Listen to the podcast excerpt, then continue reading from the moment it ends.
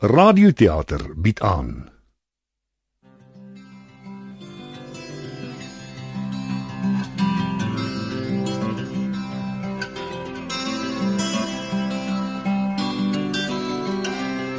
Klippe Kloof deur Cecilia de Tooi.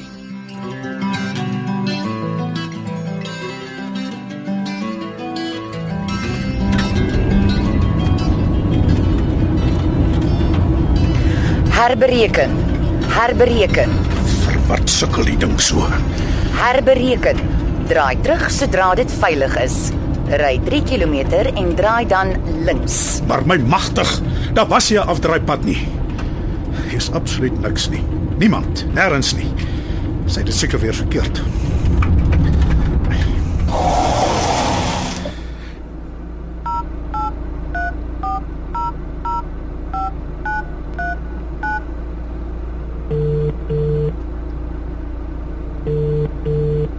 Ag tog nie al huis toe wees nie. Venter geologiese en meteorologiese meting. Goeiemiddag. Dis ek. Jy het die GPS foutief. Haai, hallo meneer. Is jy al op die plaas? Nee, nee, intussen jou en die GPS gaan ek ook nooit daar uitkom nie. Meneer? Ek ry heen en weer op 'n baie slegte grondpad en moet heeltyd terugdraai. Jy het seker nie die koördinate reg aangetik nie. Ek is so ver van nêrens af, dit voel of ek van die aardbol af verdwyn het. Ek het meneer se GPS volgens die aanwysings ingestel. Ek sal mos nou nie 'n fout Dis nie die eerste fout wat jy maak nie, juffrou. Hierdie ene kos my net meer tyd as gewoonlik. Ek is nou al 9 uur lank op die pad en mors kosbare tyd. draai links oor 2 km. Hoor daar, dis nie meer ver nie. Wel, dit is klaar te ver tot hier.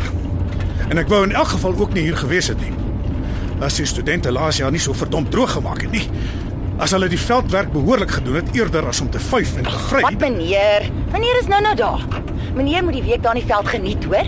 Juffrou, ek is 'n geoloog. Ek het nie kom piknik hou nie. Geoloë werk in die veld. Ons is nie bedoel om dit te geniet nie. As ek nou van die begin af hier reg Gelukkige gekry het, dan- mense geniet die ompad in die lewe. Nie net die As regtig jy ooit weer vir my sê dis die reis en nie die bestemming wat belangrik is in die lewe nie, gaan ek so Klippekou, meneer. Ag, asseblief. Ek het 10 jaar gelede nog vir daardie ou grappie gelag. Nou is dit regtig net flou. Ek sê maar net, meneer. Draai links na 20 meter. Uiteindelik. Dit moet die afdraaipad wees. Daar is 'n naambordjie. Uh, Wat staan op die bordjie? Klippe Kloof. Plaas van Petrus en Kotie Fonsteen. Dit moet Petrus en Kotie versteen wees, meneer. Maar dit is so verblyk ek kan die letters skaars lees. Ja, dit is versteen. O, nou ry meneer glo net op in die kloof tot by die plaashuis. Magtig, wat 'n klipprige besigheid. Wel, dis hoekom die plaas Klippekloof genoem word. Meneer is mos juist daar vir veldwerk. Jy gaan sommer baie tuis voel. Juffrou Oosthuizen, vir die laaste keer, ek kom hier werk. Dis nie belangrik of ek tuis voel nie. Dis seker mooi daar. Die tannie het geskryf die natuur is nog heeltemal ongered. Luister, dis laatmiddag. Ek het ver gery en die son skyn nou reg van voor af in my oë. Stadig oor die klippertjies, meneer. Ek is nie 'n kind nie, juffrou Oosthuizen. Daar was vir minstens 'n uur nog geen ander kar op hierdie pad nie. Ek sê maar net. Meneer hoef nie so kwaai met my te wees.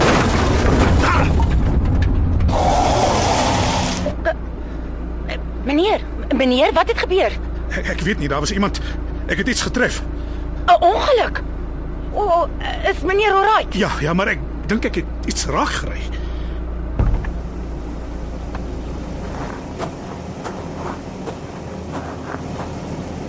Wat wat wat is dit, meneer? Praat met my. Ek weet nie.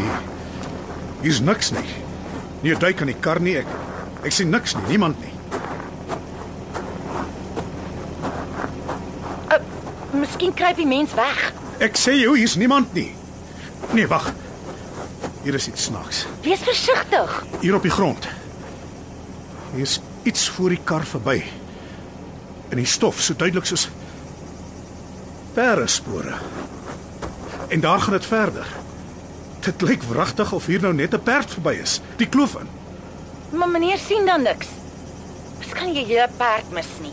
Ek, ek kon sweer ek het iemand iets gesien. Klink of meneer geskrik het. Natuurlik het ek. Wat dink jy?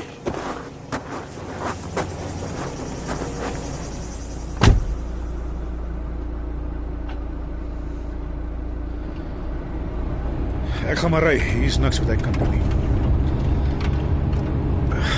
Die vooruit is vreeslik vol stof. Die son skyn reg van voor af. Meneer het baie ver gery vandag. So dis nou nie 'n wonder dat meneer Ag, wat dink jy? Ek was vas aan die slaap. Nee, meneer het dan met my gepraat. Ek sê net dis maklik om mense te verbeel. Ek is nie die tipe nie. Verbeelding. Ek het net sulke klipplaat grondpad gemors. Daarom het meneer asseblief versigtig ry. Mens weet nooit. Draai links na 200 meter. Hoekom jy die vrouens op die GPS gesit het, sal ek nie weet nie. Sy klink en is jy. Daar's dan nie 'n vrou in meneer se lewe nie. Toe dog ek dis 'n goeie ding vir die lang pad. My om- juffrou Oosthuizen. Werk jy nou nie al lank genoeg vir my om te weet ek is nie lus vir twak nie. Wag, hier's 'n draai. En daarvoor is 'n populierbos. Kraalmure. Die huis is seker agter die bos. Sipresse daar oorkant. 'n ou familiebegrafplaas. Jy's toe reg. Lyk my daar is toe 'n huis. Natuurlik is daar. Ek het mos gereël dat meneer daar by die mense bly. Ek doen baie moeite vir meneer. Dis jou werk, juffrou. Ek sê maar net. 'n Baie groot, baie ou huis. Stoep rondom. Hoe op aarde het jy die plek gekry? Ek het eers gesukkel. Ek het 'n brief aan 'n vrou versteen. Juffrou Oosthuizen? Hallo? Kan jy my hoor? Ag, verdomp. Hier is 'n sein nie. Jy het by jou bestemming aangekom. Simpel blikstem.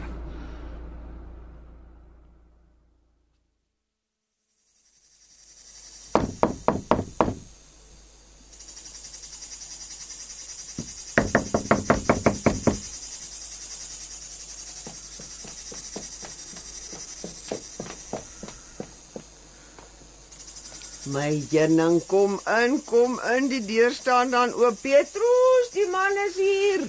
Goeiemôre mevrou Versteen. Ek is uh, Marius Venter. Ja, die dametjie het laat weet jy kom vandag. Dis nie aldag dat ons mense kry nie. Petrus, kom jy? Ai tog, die oom is weer nie baie lekker vandag nie. Is dit al goedjies wat jy gebring het? Juffrou Oosthuizen het jy laat weet ek kom net vir so 4, 5 dae. Uh, mevrou, uh, En mag jy skootie, vir wat laat staan jy die man hier by die voordeur? Ek wil eers dat jy kom voordat ek kom. Peter is versteen bly te ken. aangenaam. Ja, Stap deur meneer. Uh, wie nou weer? Die tannie vergeet soms dinge. Wat wou, die tannie vergeet gen niks nie. Dis jy wat nooit behoorlik luister nie. Dis nou meneer Venter hierdie. Hæ? Venter. Hoor jy Petrus, die dametjie het geskryf dat hy kom werk. Ja, ja, ek het die brief gelees, vrou. Nou toe, laat die man inkom. Hy, hy staan so 'n blesbok wat 'n kop skoot gekry het. Kom stap deur, stap deur. Dankie. Ons gaan voorkamer toe. Ek het die teegoedjies reg gesit. Jy het dan so ver gery hier langs hier af, af met die gang. Los maar eers jou goedjies. Ah, hier is die voorkamer. Sit jy sommer daar en dan kan jy oor die plaas uitkyk, meneer Venter. Noem my sommer Marius, mevrou Versteen. Net as jy ons tant Kotie en oom Petrus sal noem. Wat jy melk en suiker? Uh, gimmerkoekie. Dis 'n pragtige uitsig. Mens kan van hier af ver die kloof aan kyk. Ja, my pa het 'n mooie paradys kom losvoel. Mooi en baie baie ver van almal af. Ja, toe nou, vrou. Hoeveel kilometer voor die naaste dorp? O, oh, heeltemal te veel. Hoe jy ons dan ooit gevind, hè? Het jy nie deur die dorp gery om by die plaas uit te kom nie? Ek skat ek het seker 'n kort pad gevat. My sekretaresse het die plaas se koördinate gelaai. Koor die wat? Koördinate oom. Ja, ken nie van nie. Klippe Kloof se koördinate is op die GPS gelaai. GPS. Die globale posisioneringsstelsel. My sekretaresse noem dit sommer die gou padsoeker. Uh, nee, maar daar is dit maar so. Dis 'n instrument oom, tegnologie. Dit bepaal die presiese plek waar mens op die aarde is. Nogal. Nee, ek weet wat dit is. Dis 'n atlas. amper. Maar bietjie meer uh, hoe sal ek dit nou stel? Gekompliseerd as 'n atlas. Mm. Die GPS sorg dat mens nooit verdwaal nie. Eh, die gou padsoeker, nee. nee. ek hou daarvan. Wys dit ook vir jou om nie in jou kop te verdwaal nie. Ah, vrou. Nee, nee, ek is bevrees dit wys jou maar net die rigting aan op die pad. as jy in die kar ry. Maar, maar hoe lees jy 'n atlas terwyl jy bestuur? Dis is mos nie veilig nie. Nee oom, die stelsel praat met my terwyl ek ry. 'n Ding wat soos 'n mens praat. My jenning, dit sal my bang maak. Uh, dinge raak daarom al te vol net te maklik vir vandag se jonger skootie. Dis ons wat self dinge vir ons moeilik gemaak het, Petrus. Hey, vrou. Uh, dit voel nie of dinge makliker word nie, Tannie. Somstyds weet mense nie of jy kom of gaan nie. Ja, nee. Al kry jy die rigting, weet jy nie altyd wat voor jou in die pad lê nie. Uh, so Marius, uh, presies wat jy in ons wêreld kom doen? Ek doen geologiese navorsing. Hy werk met klippe. Jy moes gesê, Petrus. Stil vrou. jy moet verskoon Marius. Ons leef maar alleenerig hier op Klippe Kloof. Geselskap is nie iets waar Kotie al te vol van het. Daar doen jy weer al die pratery. Laat die man vir 'n slag praat. Marius, hierdie klippe soekery is mos interessante werk of hoe? Uh, nie baie mense dink so nie. Uh, geologie is maar stillerige, dooierige werk. Klink soos ons net Petrus, stillerig en dooierig. Stillerig Kotie, jy. al te nimmer. Of ons dooierig is, weet ek nie so mooi nie. ja. Ek klippe is daar in hierdie wêreld oor genoeg om mense soos jy vir eeue lank besig te hou. Ons is nie vir nie die versteens nie. Sommige die versteense koppe van klip is dat hierdie Ja, plaas. los dit nou, Kotie. Maar net te hoor hy self Petrus op die dorp of Ja, so. nou ja, net nou hoor hy nie. So los dit sê ek. Uh, maar ko- kom ek vertel u wat ek hier kom doen. Ek is 'n konsulterende geoloog. Nogal, né? Ja, die dametjie het so iets geskryf, maar wat vir 'n werk is dit? Die universiteit is besig met 'n groot projek in die Karoo kom. Ons ondersoek die gevolge van die subduksie van die tektoniese plaat langs die grens van Gondwanaland. Hm, jy sê. Nou, hoe's dit dan werk? My firma spesialiseer in die Lystrosaurus strata en in hierdie geweste is daar duidelik laat kryttydperk neerslae. O, oh, ek dog hier kom kyk klippe. Ja. Hoe sal ek dit stel? Oom weet seker die Karoo het een van die interessantste geologiese substrate in die wêreld. Hmm. Die Karoo supergroep bevat gesteentes wat ook vir die paleontoloë? Wat? Dis mense wat die fossiele van oerreptiele bestudeer om te bepaal hoe Hier's twee ou fossiele, maar niemand het nog na ons kom kyk nie. Uh, laat die man tog gepraat kry, Kotie. Wel die universiteit het onlangs paleontologiese veldwerk kom doen in die omgewing. Hulle het gletser swerfklippe in die distrik gevind en my firma is toe gekontrakteer. Het hier dan nie studente verbygekom nie. Laas jaar was daar 'n span van so 12 wat die Dwaika formasies hier moes kom ondersoek. Uh, wanneer was dit? So 330 miljoen jaar gelede. nee, ons het hulle nie gesien nie. Uh, dalk was ons besig met ons middagslaapie. nee nee, ek ek ek bedoel die studente was in November hier. Ons doen navorsing oor die glasiaaltydperk in die Karoo. Is regtig opwindend. eh. Maar ek verstaan nog geen van die klippe nie. Tannie, kom ek sê dan net my firma moet 'n verslag opstel oor die gesteentes klippe wat op 'n sekere diepte hier rond voorkom. Jenning, ja. Nee, ek weet nie van sulke hoë goed nie. Nog tee. Uh, ja, dankie. Uh, Kyk hoe vinnig sak die son daar onder in die kloof weg. Ryp soos 'n appelkoos wat te lank op die solder gelê het.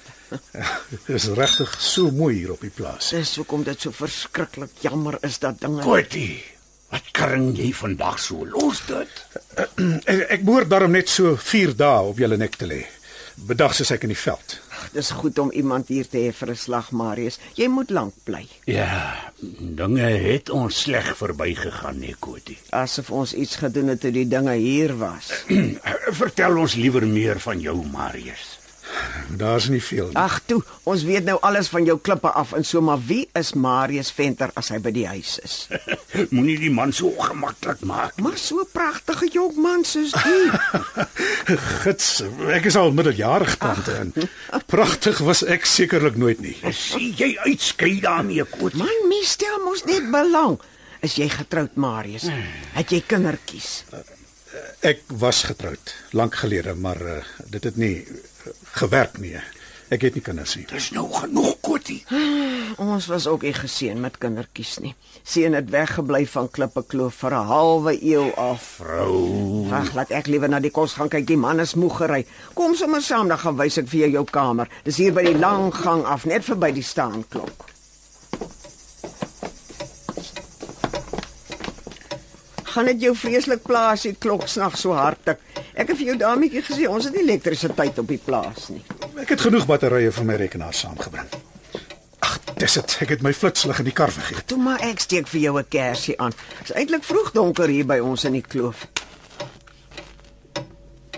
Ja, sê.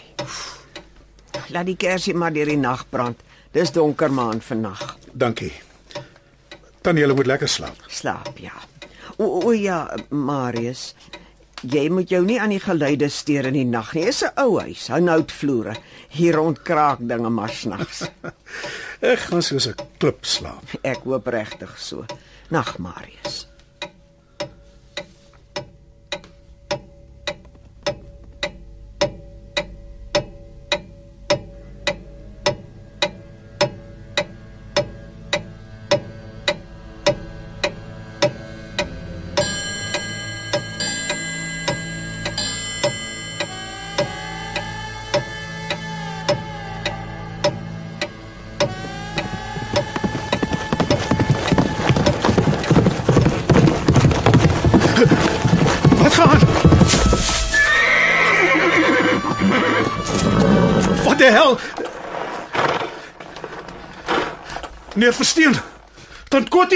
Waar's julle?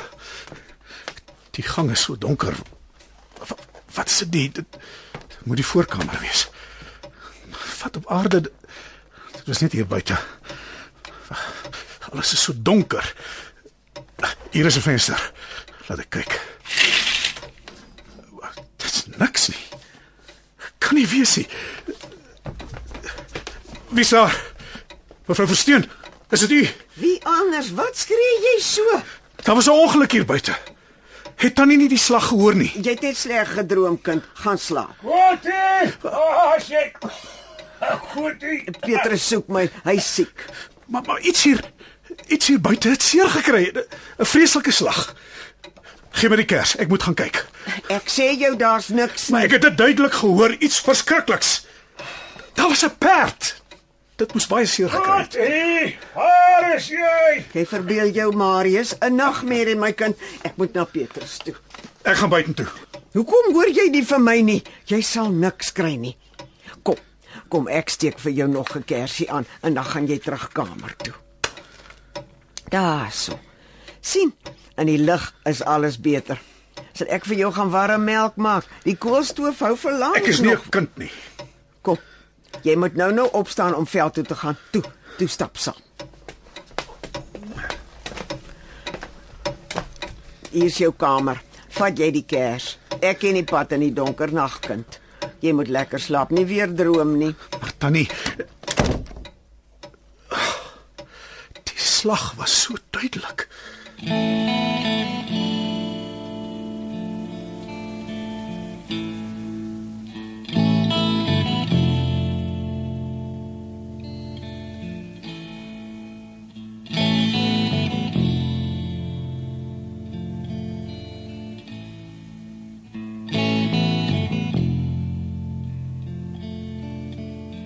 Laat ek vir jou nog pampoenkoekies inskep. Nou, jy moet weer die tannie se pampoenkoekies was wyd bekend.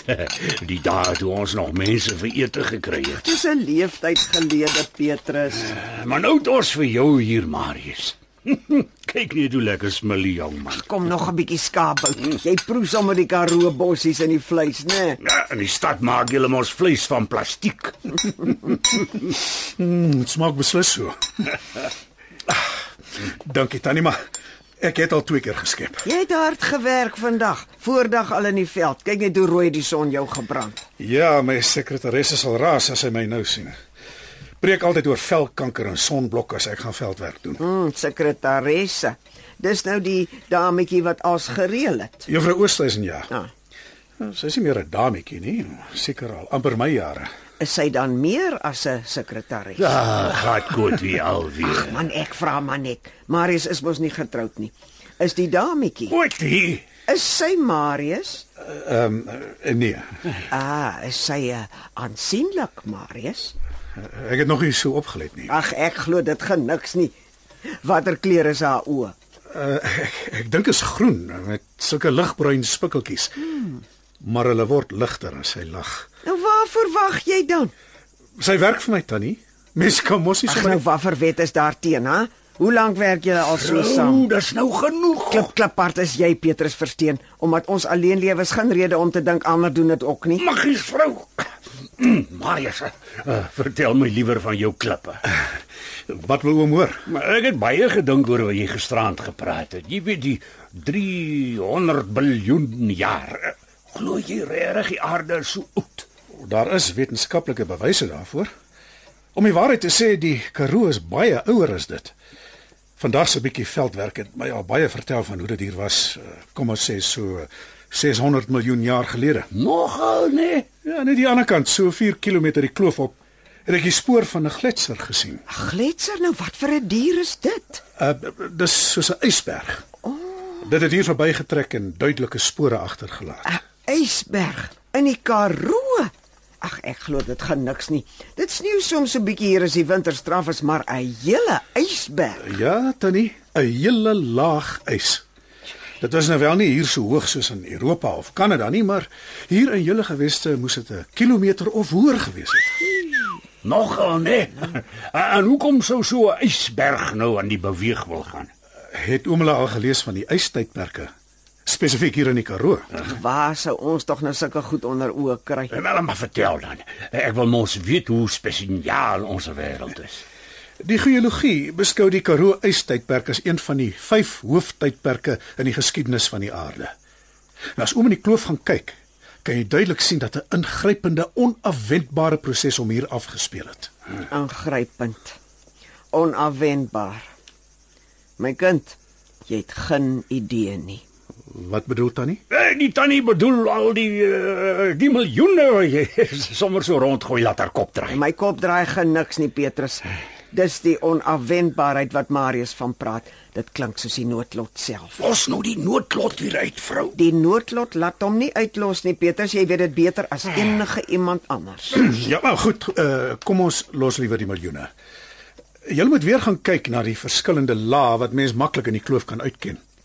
Dit is duidelik dat daar konstant verskillende prosesse aan die gang is. Konstant. Selfs nou nog, selfs vandag. Ja, dis die groot konstante in die aardwetenskappe. Alles verander heeltyd. Net mooi niks bly presies soos dit is nie. Die proses van evolusie nee wag, eh, kom ons sê liewer ontwikkeling. Kom ons bly weg van daardie onderwerp af. Ontwikkeling vind dag na dag plaas. Elke oomblik verander die aarde ergens net so 'n fraksie. Mens kom dit nie agter nie want dit gebeur baie stadig. En dis hoekom dit miljoene jare vat om die kloof so uit te hol. As oom hier aanderkant die spoelklippe sien wat so vassit in die konglomeraat. Dink hoe lank moes hier 'n rivier geloop het om die klippe so glad te spoel. En toe nog die verdere prosesse wat die klippe ingemessel het in die kante van die kloof. Ja, nee, kyk, kind, ek verstaan nou nie vreeslik nie. Uh, sê liewer vir my, hoe doen jy die werk wat jy doen? Wel, as ek veldwerk doen, loop ek maar met my neus op die grond en ondersoek die klippe wat reg voor my voete lê. En dan klim ek weer 'n berg uit en kyk van ver af om die groter geologiese patrone uit te ken. Nogal nee. Die baie klein teenoor die baie groot. Ja, dis die lewe self. Presies. As mens uit 'n vliegtyg uit na die Karoo kyk, sien jy die groter storie wat die aarde vertel. Vanuit die lug is dit duidelik dat die moordenaars Karoo onder die see was. Nee? Dis nou uh, 400 uh, kom ons sê net baie lank gelede. Later was dit weer 'n moeras. Ag my jenning, julle droom daarom lekker. Uh, hoeveel later? Seker so 200 miljoen jaar. O, oh, wag nou Marius, ons is maar eenvoudige mense. Uh, ons glo die Bybel wat sê die aarde is 6000 jaar oud en hier op Klippe Kloof is 6000 jaar heeltemal lank genoeg. Dis goed om so te glo, oom. Die wetenskap en die geloof praat maar verskillende tale. Vir my is daar net een taal. Ek verstaan, oom. Maar Die Bybel het nooit probeer om aardwetenskaplike waarhede te verduidelik nie.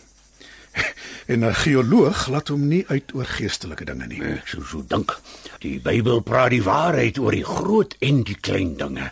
Die klippe op die grond en die groot patroon daarbo van die berge af. Dis hoekom die 10 gebooie op 'n kliptafel geskryf is op die berg Sinai.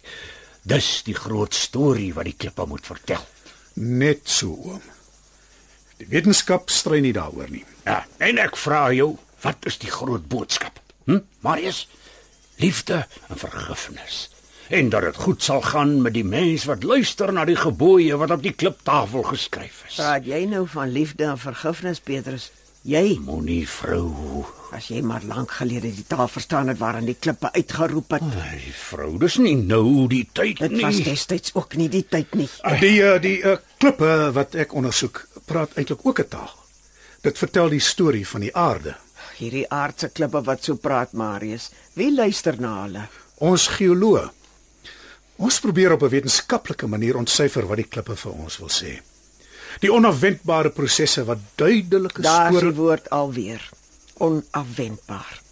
Die dinge wat op klippe kloof gebeur is onafwendbare prosesse. Wat wat wel onafwendbaar is, is dat ek nou maar gaan inkruip.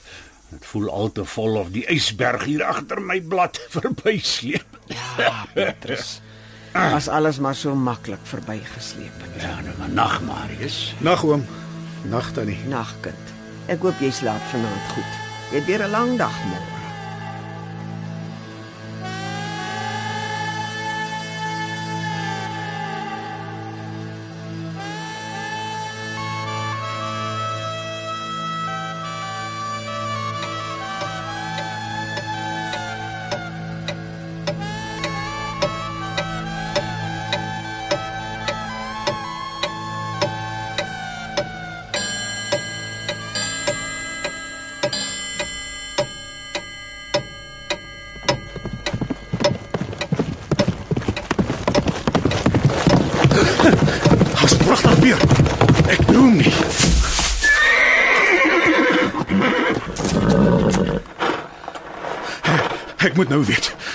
As dit iemand se idees van 'n siek grap.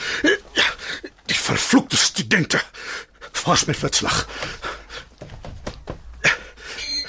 Dan Kotie. Dit het weer gebeur. Ek gaan kyk.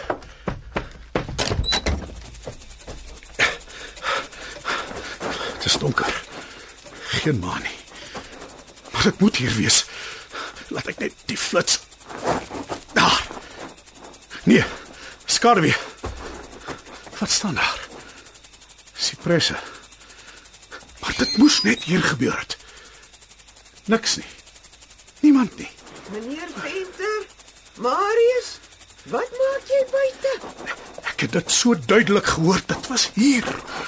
Kom in, kind, beskout. Hier staan jy met jou kale voete. Ai, ja, jy gaan mos dodelik siek word. Ek, ek kan nie regtig nie die slag gehoor nie. Jy het gedroom, kind, gaan slaap. Hier buite erns het iemand seer gekry, nes gisterand. Ek wil weet, wat gaan hier aan? Maar sien jy dan self hier's gaan niks nie. Petrus soek my. Ek het geslaap en toe weer presies 3 uur, nes gisterand. Kom, ek maak vir jou warm melk. Ek moet weet. Petrus wag vir my. Gaan asseblief na jou kamer toe gaan slaap. Dit sal nie weer gebeur nie. Dan gaan hoor ek by hom Petrus. Nee, dis die middel van die nag. Maar julle is albei wakker. En ek sê jou daar's niks nie. Hoekom wil jy nie vir my luister nie? Hey, waarheen gaan jy? Kom terug.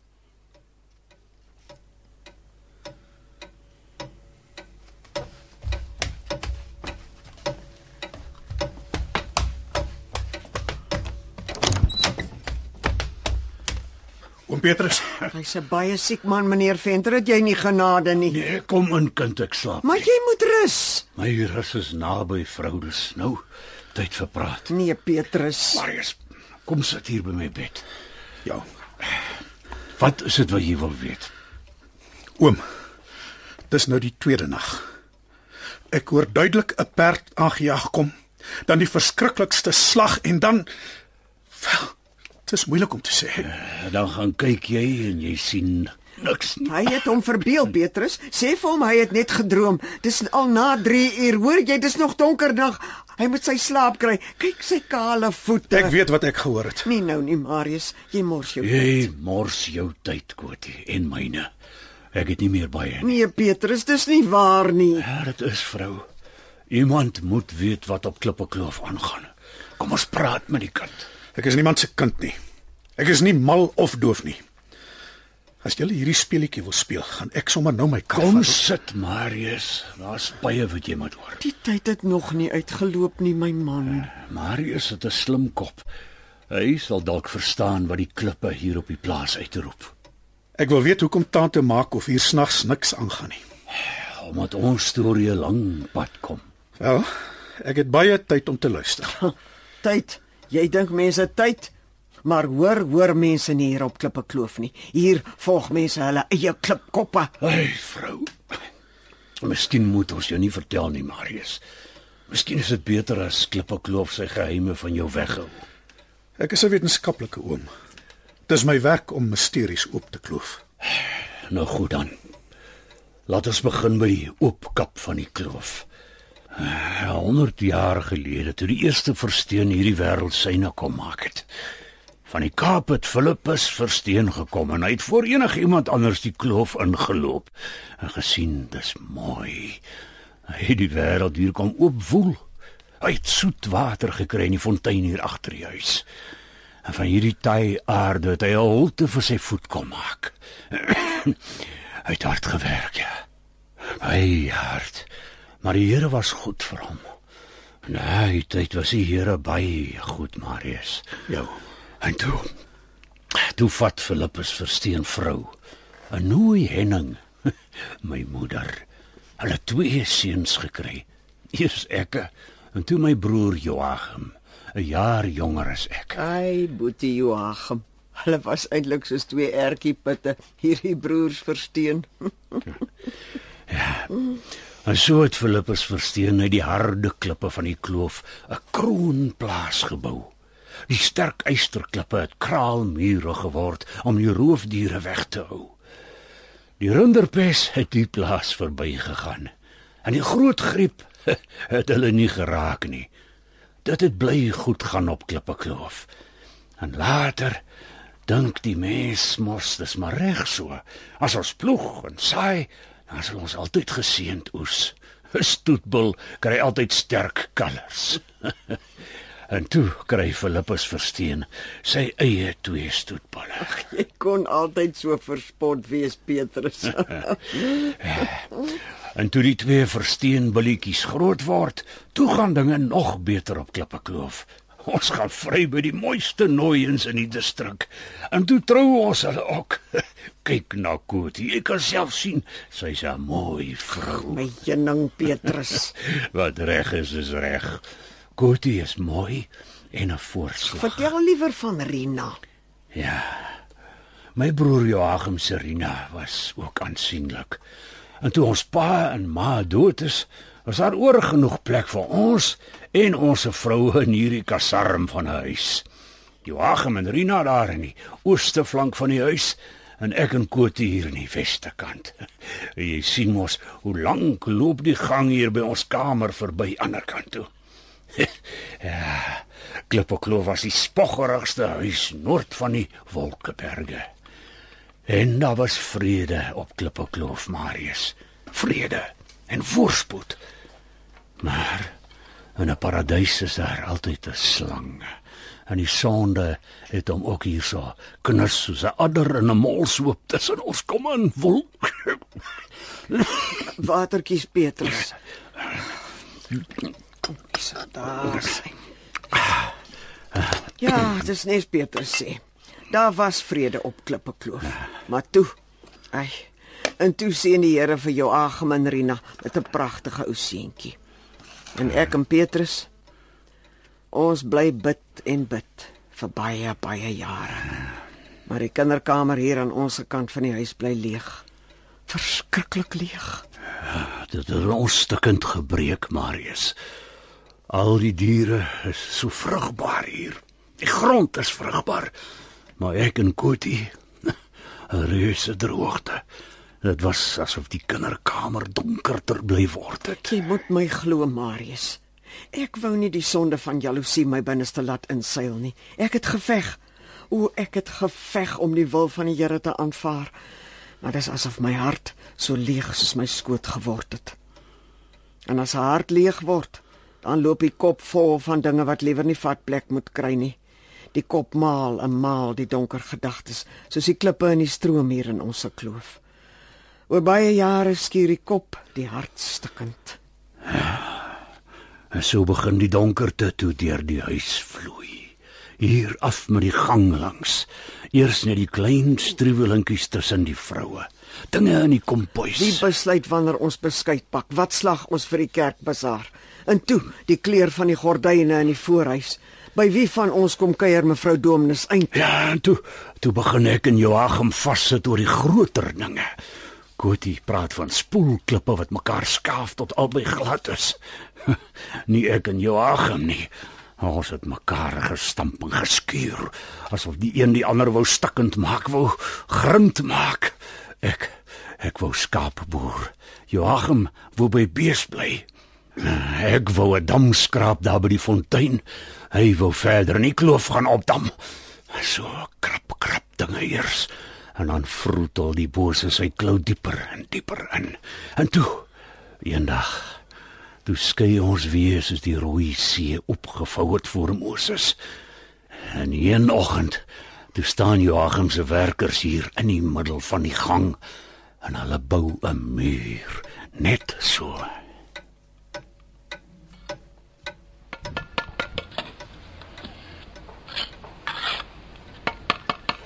Julle moet die gangmuur eers laat insny. Hierso eh, en aan die ander kant ook. Jy moet die bakstene mos behoorlik aanpas. Die muur moet stewig wees. Joachim. Joachim, wat doen jy? Joachim, ek ek praat met jou. Met jou het ek klaar gepraat, Petrus. Ons het niks meer vir mekaar te sê nie. Dit pas my. Ek het lankal niks vir jou te sê nie. Hey, Jakob, wat dink jy doen jy? Magtig, Petrus, los hom uit. My werkers doen net wat ek vir hulle sê. Vat jou pote van hom af. Los! Ek sê gee hier daai hamer. Nou sê jy dan vir my wat gaan hier aan? Ons versteens moet saam op die plaas boer. Maar ons hoef wragtig nie saam in hierdie huis te bly nie. Maar jy's gek. Jy bou 'n muur in die middel van die gang en verdeel die huis in twee. Daar is lankal 'n muur tussen ons. Maar hierdie bakstene in die gang, Joachim, jy kan mos nie maak wat jy wil in my huis nie. Jou huis. Sien jy? Jy dink alles is joune want Petrus is mos ou boet. Hierdie huis is myne ook. Ah, en nou breek jy dit in twee soos 'n stuk beskuit. Die muur in die gang. Maak dat daar nie gelol kan word nie. Lol. Ja, lol, pla, bedreig. Waarvan praat jy, broer? Rina sien as Kotie snags hier in die gang staan. Bedoel jy Kotie staan in die gang? Rina sien Kotie hier staan baie aande. Moet nou nie belaglik wees nie. Waar anders moet sy staan? Rina skrik as sy Kotie so in die nag sien.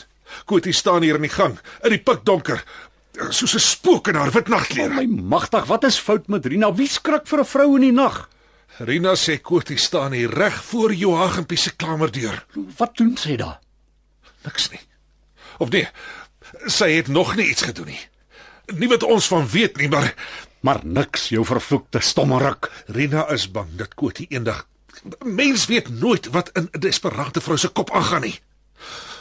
As dit diep donker nag is en almal slaap, dan is Joachim soos 'n skaap voor 'n hongerwolf uitgelewer. So jy bou 'n muur. Jy's mal, man. Dis om jou mal vrou weg te hou van my seun af. Die enigste malle hier is jy. Jy gaan jou woorde nog berou. Ek deel die huis in twee. Hierdie deel is net onsin. Wat jy aan daai kant aanvang, het niks met my te doen nie. En ek bou die muur dik en tot bo by die plafon. Julle is vir my dood. En Wie dink jy is jy om te besluit oor wie dood is en wie nie? Ek sal jou wys. Jy het nie die laaste woord nie. Gesê, dis nie 'n mooi storie nie, Marius. Maar ek het nie 'n muur in die gang gesien nie. Jy moet gaan kyk. Daar reg in die middel van die gang. Jy kan nog sien waar die oorblyfsels van die muur sit, soos 'n litteken. Ja, dit was asof 'n aardbewing 'n kloof van die huis kom opskeur het. Verstaan jy? Die muur het alle hoop op versoening toegemessel.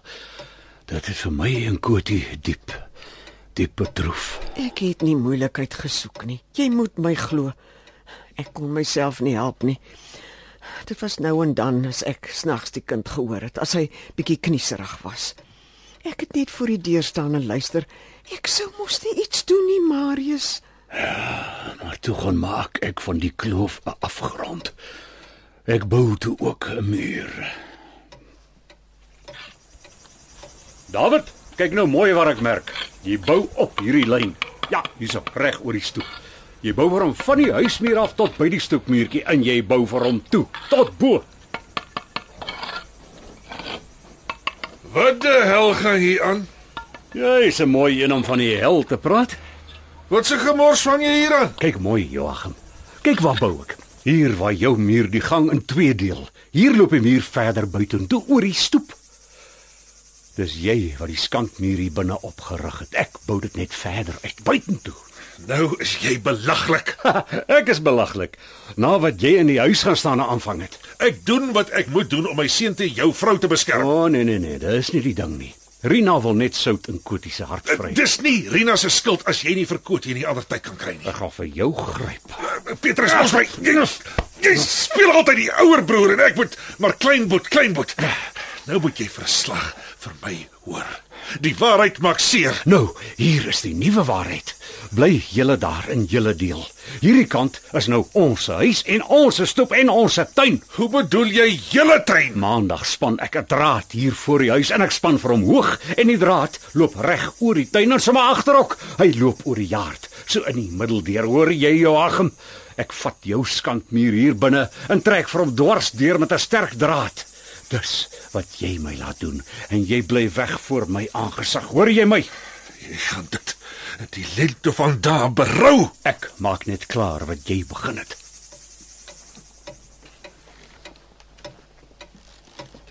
Ah, En so het die skeiding deur die huis en die tuin gesny. Agter deur die jaar deur die draad geloop, sommer tussen die perskebome deur tot amper by die werkers se huisies. Van noord na suid loop die draad sodat oos en wes mekaar nie meer kon vind nie. En so het die versteenbroers die plaas tussen hulle oopgekloof. En toe oom, Toe was daar 'n soort van vrede. As jy 'n stuk donker stilte tussen mense vrede kan noem. So vir jare en jare die stilte tussen ons. Somstyds het ek gesien Kotie staan en luister aan ons kant van die stoep. Of sy klein Joachimpie kan hoor lag in die tuin hier aan die ander kant. En snags sien ek haar in die gang toe, stil by ons kant van die muur. Vir baie jare. As ek laat nag my oor teen die muur hou, was dit asof ek die hart van die huis floutjies kon hoor klop. Maar ek kon nie meer vir Joachim hoor nie. Die mense op die dorp het geskinder en die ouderling het kom praat en mevrou Doomnes het besoek eers aan daai kant van die huis en dan sy hier gekom. Maar broeder Twis het ons se ore toegestop. Marius, jy weet weer die skeiding tussen broer en broer is die diepste kloof wat daar op aarde is. En met die loop van jare grawe die kloof homself dieper die afgrond in. Dis hoe stel jy dit nou weer onafwendbaar. Hier's water, Petrus. Dis die waters van rus waarna ek dors, vrou. Drink nog 'n bietjie. Ah, sy. Dis die onthou wat jou bors laat toetrek. Vertel liewers môre. Nee, nee, nee, nee, ek moet deurdruk. Hoor jy vir my, Marius? ek weet nie wat om te sê nie oom. Alles goed. Maak dan net jou kop oop en luister met jou hart. Dis wat Kotie sê ons versteenbroers nie kan doen nie. Toe, kom nou by die nag, my man. Ja, ja, die nag. So het ons geleef in twee wêrelde. Tot een nag toe klein Joachim baie siek word. Kroep, erge aanval.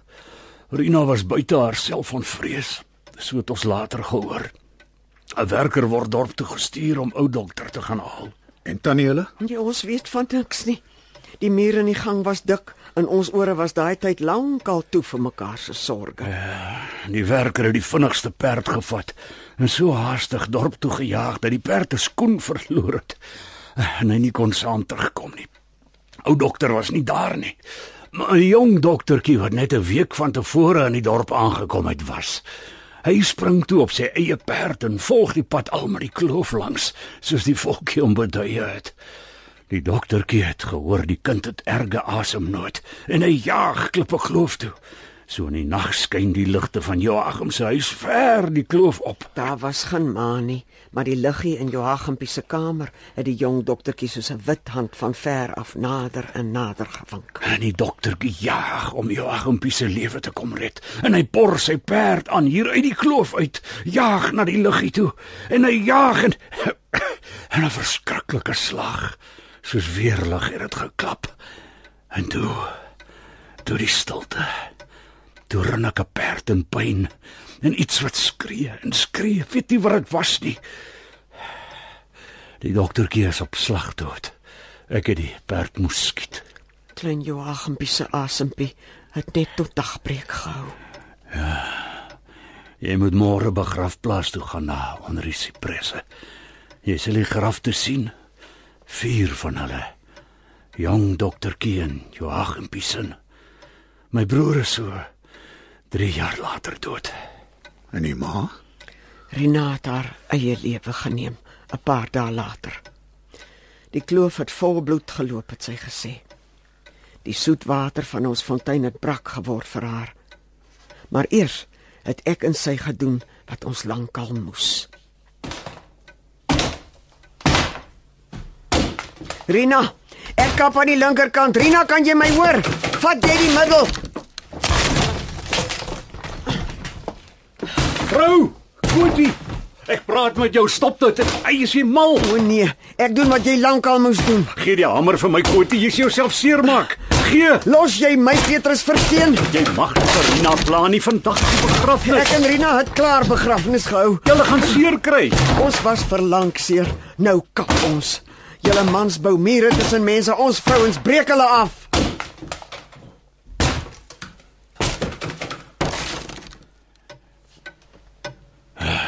Dit het niks gehelp nie. Natuurlik het dit nie. Dis die probleem met die regte ding doen. Dit gebeur altyd te laat. As die bose eers wortel geskiet het. Moenie jy die bose die skuld gee vir julle twis nie. En nou ry die dokter nog snags. Op donker aande jaag hy die kloof uit tot hier en dan jy het self gehoor. Daar is nie meer 'n draad voor die huisie. Daar is vir die doktertjie. Hier is nie rus vir hom nie. Hier is nie rus vir ons nie. En na die ongeluk wou mense ook nie meer hier kom nie. Hulle was kwaad oor die doktertjie se dood. Was daar nooit eh, versoening tussen oom en Joachim nie. Na die moord op Abel moes Kain van mense af wegtrek. Jakob het weggevlug van Esau af. Sê jy vir my Marius, jy wat weet van hierdie dinge. 'n Diep kloof ontstaan oor baie jare. Maak dit ooit weer toe. Hoe bedoel oom? Wat is daar wat die walle van 'n kloof weer bymekaar uitbring, hè Marius? Toe. Jy wil mos weet van versoening. Daar was al aardbewings wat die kante van klowe weer te mekaar druk. Tektoniese plate kan skuif en selfs berge uitstoot waar daar klowe was. Gebeur dit dikwels? Nee. Dit kos magtige natuurkragte om 'n kloof weer toe te maak. Soos 'n tragedie. 'n Tragedie. Nee, oom. Die natuur stel nie die minste belang in menslike emosies nie. Die groot kragte van die aarde werk hoe sal ek dit stel? Onafwendbaar. Onnaspeurlik. So jy sê 'n doktertjie wat 'n halwe eeu lank op donker nagte weer en weer uit die kloof opjaag en sy nek breek teen 'n draad is 'n verskriklike natuurkrag. Ek weet niks van sulke goed af nie. Ja, Marius. Weet en voel. Die kop en die hart roep in verskillende tale uit. Hulle staan aan weerskante van 'n diep kloof en hulle hoor nie mekaar nie. Jy moet nou rus, my man. Marius, kom ons gaan slaap. Jy moet sommer net nou weer gaan werk. Nag oom. Nag tannie. Vat die kersie saam, kind. Die donkerte is dieper hier in die kloof as elders.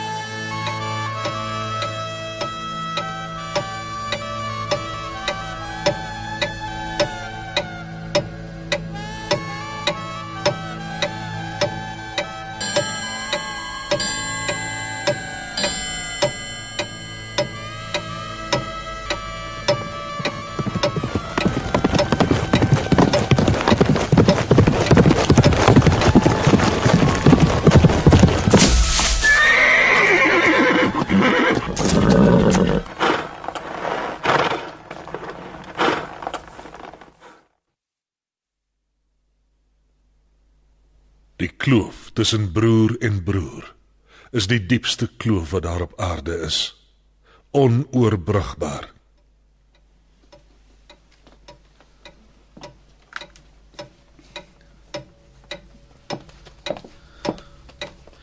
Nou tante, ek is jammer ek is laat. Ek het baie verder buite die kloof gewerk en toe ek weer sien begin die son sak. Dit is al donker voor ek die kloof uit is. Ag, kind. Jy het ook seker baie gehad om te herkou na gisterand. Ons het veel te vertel gehad en so. Ek het gisternag weer die dokter hoor ry. Selfde ding. Ja, is nou al 3 aande na mekaar. Dis ongewoon. Dis asof die doktertjie 'n boodskap Wat se boodskap tannie? Nee, nee, nee, nee, nee, nee, ek verbeel my net. Ek het ek het vir jou kos uitgeskep, maar jy kom eet in die kombuis. Dis lekker warm daar. Gaan tannie hulle nie eet nie. Petrus het nie vandag opgestaan nie. Ek gaan by hom in die kamer sit en kyk of ek vir hom 'n bietjie sop kan voer. Is hom Petrus siek? Petrus is al 50 jaar lank siek. Ons siekte kan nie genees nie. Die doktertjie se bloed het in ons lywe kom lê. Ek is jammer. Ag, jy hoef nie te wees nie. Jammerte is mos ons. Ai, tannie. As jy klaar geëet het, moet jy maar gaan inkruip. Nagte is lank hier by ons. Nag, Marius. Goeienaand tannie.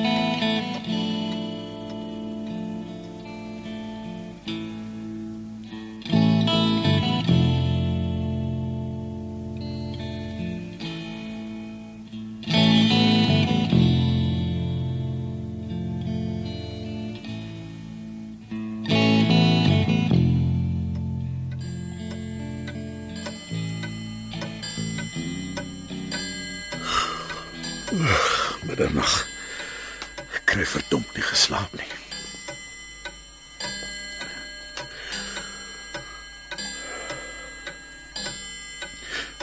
As iemand in die gang. Wie's daar?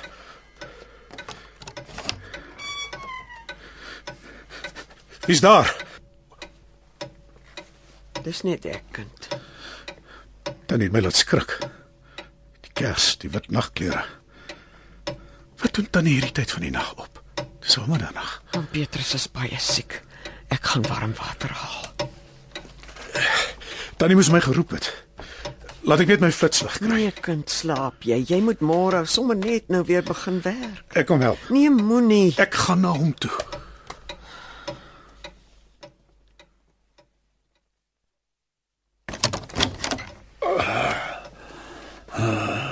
Ag, vadertjie tog, Petrus. Dit lyk verskriklik.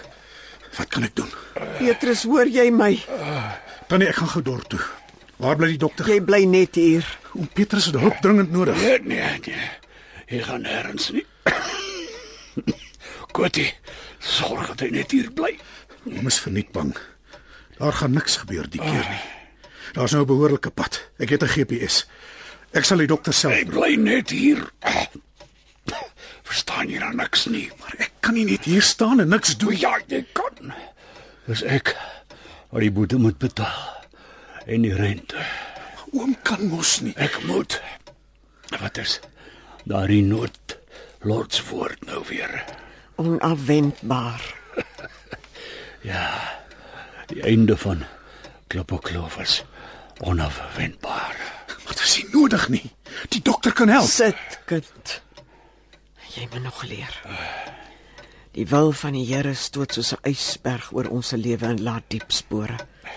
Kyk na ons twee oues. sien jy nie die splinters van ys in ons oë nie? Tannie, ek gaan nie net toe kyk hoe hy versmoor nie. Jou kop is so hard soos die versteensin. Kom. Kom sit hier by my. Ons waak saam tot die tyd kom. Net sit en toe kyk. Ja, kind. Ons gaan maak soos julle geoloë. Tante, Ons kyk nou na die klein klippies hier reg by ons voete. Petrus se asemnood. Die doodsangs wat gaan kom. Ons gaan nie wegduins van sy lyding nie. Ons gaan die groter waarheid in sy kwaai oog kyk. daar is 'n ander manier. Nee. Ek en Petrus deel ons hartseer al vir 60 jaar. Hy ly nou. Maar net nou berus ek saam met hom as die saligheid vir hom oopgaan. Joachim. Pra, praat met my Joachim. Wat? Kap, kap, kap so. Ek hou jou hand styf vas, my lief. Ek gaan nie weg nie.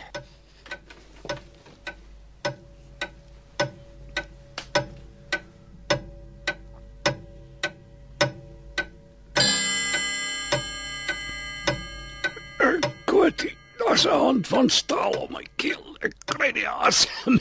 Kom ek vryf jou bors bietjie met kamferolie, my man. Sien. Die staaland gee al so effens skiet.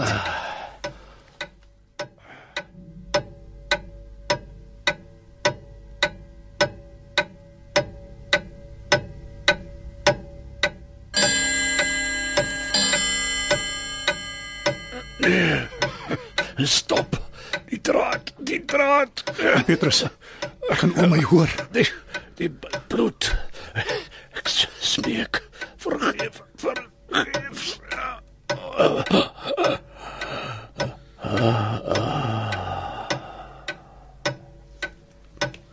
My man, Oom Petrus. Dan Koetie. dis dis verby. Nee, nee, laat ek probeer om. Nee. Dis goed so my kind. Ek sluit nou sy oë vir hom. As hy hulle weer oopmaak, gaan hy die hemelse wondere aanskou. 'n Miljoen jaar gaan soos een dag wees. Ek is so jammer. Nee, kind. Dis die eerste vrede vir Petrus Versteen in 'n baie lang tyd. Kom ons sit net hier by hom tot die dag breek.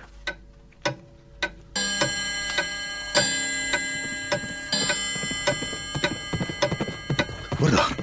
Hoor tannie. Onafwendbaar.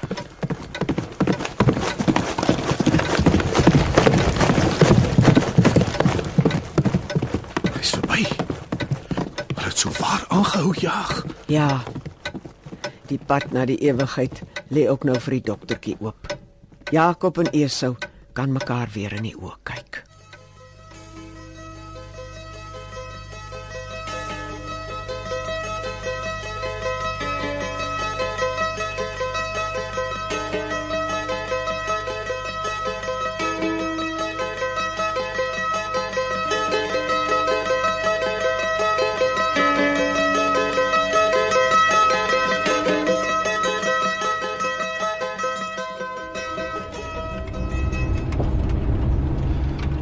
nou amper die kloof uit.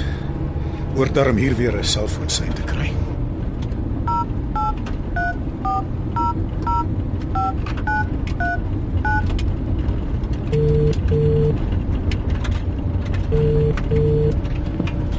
Venter geologiese en meteorologiese meting goeiemôre. Dis ek. Haai, hallo meneer. Ek het al so gewonder wat van meneer geword het. Meneer se selfoon was die heeltyd af. Ek was regtig bekommerd. Uh is meneer al op pad terug? O, ek ekskuus, 'n sekere dom vraag. Nee, dis nie. En ja, ek is op pad. M meneer was toe langer weg. Ja. Daar het baie wel dinge het gebeur. O. Het meneer darm genoeg gedoen gekry? Baie meer as wat 'n wetenskaplike ooit kon droom. O, hoe so? Ek moet jou kom vertel hoe mense klippe kloof. Veral 'n klipkop soos ek. Dit raak jou eintlik ook. Ek verstaan nie meneer. Ek raak al gewoond daaraan dat ek nie dinge verstaan nie. Hm, maar meneer is die groot wetenskaplike. Meneer sê dan altyd die wetenskap is daar om misteries oop te kloof. Ek weet wat ek gesê het. Maar nou voel ek anders. Weet en voel. Oom Petrus het my geleer van die twee kante van die kloof. En van die kop en die hart. M meneer sê vandag regtig rare goed. Ek dink rare goed. Weet jy, miskien het ek net altyd te hard geluister as die wetenskap praat. Wag 'n bietjie. Daarvoor staan iemand in die pad. Hy soek seker 'n saamry. Meneer, mens laat nie sommer rylopers op nie. Maar hierdie man gaan 'n ewigheid lank wag. Hier was nog geen ander karre op die pad nie. O, moet asseblief nie aflei nie. Ek ek sal kan hoor as hy iets probeer doen. en hoe gaan dit my help?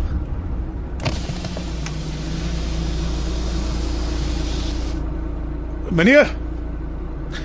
Ek sê meneer. Maar lyk jy van my hoor nie. Meneer. Roep jy my? Ja. Ek sien jy is op pad die kloof uit. Jou kar gebreek. Het jy sonder petrol gaan staan? Hoekom? Jy loop hier in die middel van nêrens en dit is al klaar baie warm. Ja, Jy gaan ver loop om by die groot pad te kom. Die eerste dorp is dan nog so 90 km verder. Ek kan jou 'n geleentheid gee tot daar. 'n geleentheid. Waarvoor? Ek bedoel ek kan jou oplaai. Jy dra nie water saam nie sien ek. En wat gaan gebeur as jy seer kry en niemand kom verby nie?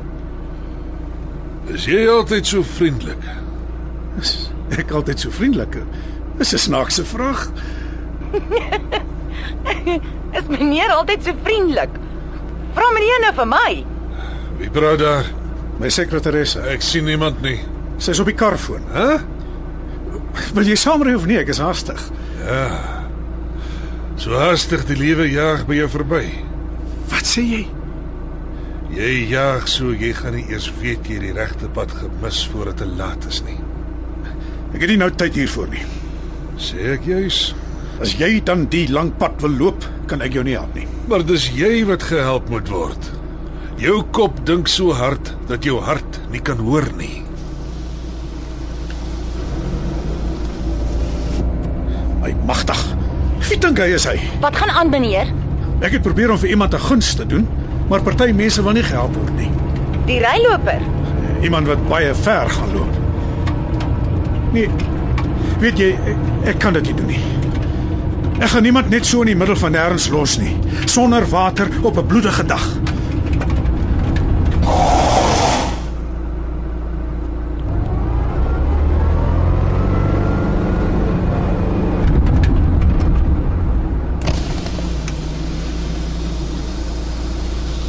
Waar die hel is hy nou?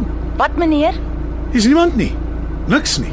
Maar meneer het gesê meneer gaan iemand oplaai. Het jy hom oor praat? Uh, nee, ek het niks gehoor nie. Die selfoonontvangs is regtig nie goed daar nie. Hy het gesê dis ek wat hulp nodig het. Presies wat was sy woorde? Jou kop dink so hard dat jou hart nie kan hoor nie. Ek verstaan nie meneer. Ek dink Kotie het ook so iets gesê. My kop en my hart praat nie dieselfde taal nie. Is meneer alright? Dis klippekloof. Dinge gebeur anders hier. Hoe bedoel meneer? Ek het op die hoogste berg gestaan. Begin nou die groter prentjie sien. Meneer moet maar kom vertel.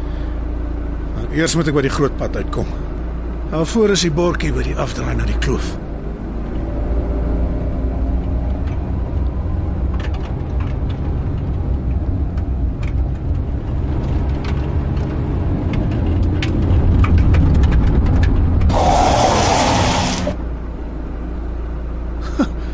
Jy sal my nie glo nie. Wat is dit meneer? Jy onthou ek het verlede week die naam van Klippe Kloof op die bordjie gelees. Ja, Petrus en Kotie versteen. Maar daar's nou niks nie. Hoekom? Is die bordjie gesteel? Nee, dis hier. Maar die letters, die name het verdwyn. Meneer het gesê die letters was bietjie verbleik. Verblyk ja, maar maar hulle was daar. Eers verdwyn die ryloper en nou sommer die name op die bordjie ook. Dis tog nie moontlik nie. Jy het geen idee wat in hierdie kloof moontlik is en wat nie. M meneer, ek wonder nou regtig oor jou. Uh, kom ek raai, jy het weer nie sonblok aangegaan die week nie en, en seker heeldag sonder 'n hoed in die veld ook. En jy's bloedrooi gebrand, reg? Hmm. O, oh, meneer sal baie jy moet verduidelik wanneer meneer terug is. Jy het nie 'n idee nie. Ek dink gou die nuwe bestemming in. Ja, so. Laat die goupad soeker sy ding doen en sy ek bedoel haar sê sê om by die huis te kry. Herbereken. Draai terug wanneer veilig. Ry 2 km en draai dan regs. OK, ek vang die skimp. Ek sal meneer se GPS na 'n man stem toe verander. Sy klink mos net ek. Nooit. Sy kan glad nie soos jy nie. Sy's van blik. En jy is beslis van vleis en been. Meneer, My naam is Marius, maar nie moet ek meneer Marius noem? O, hoekom? want dis my naam. En ek is nou vinnig op pad. Daar is net 9 uur tussen jou en my. Wel, meneer, Marius. Marius, dit klink of Klippekloof jou kop gedraai het. Dan draai ek dit sommer nog 'n keer. Herbereken. Herbereken. Draai regs. Ry dan 900 km tot by bestemming. Moenie terugdraai nie. Moet net nie terugdraai nie. Moenie terugdraai nie. Moet net nie terugdraai nie. Moenie terugdraai nie. Net nie terugdraai nie.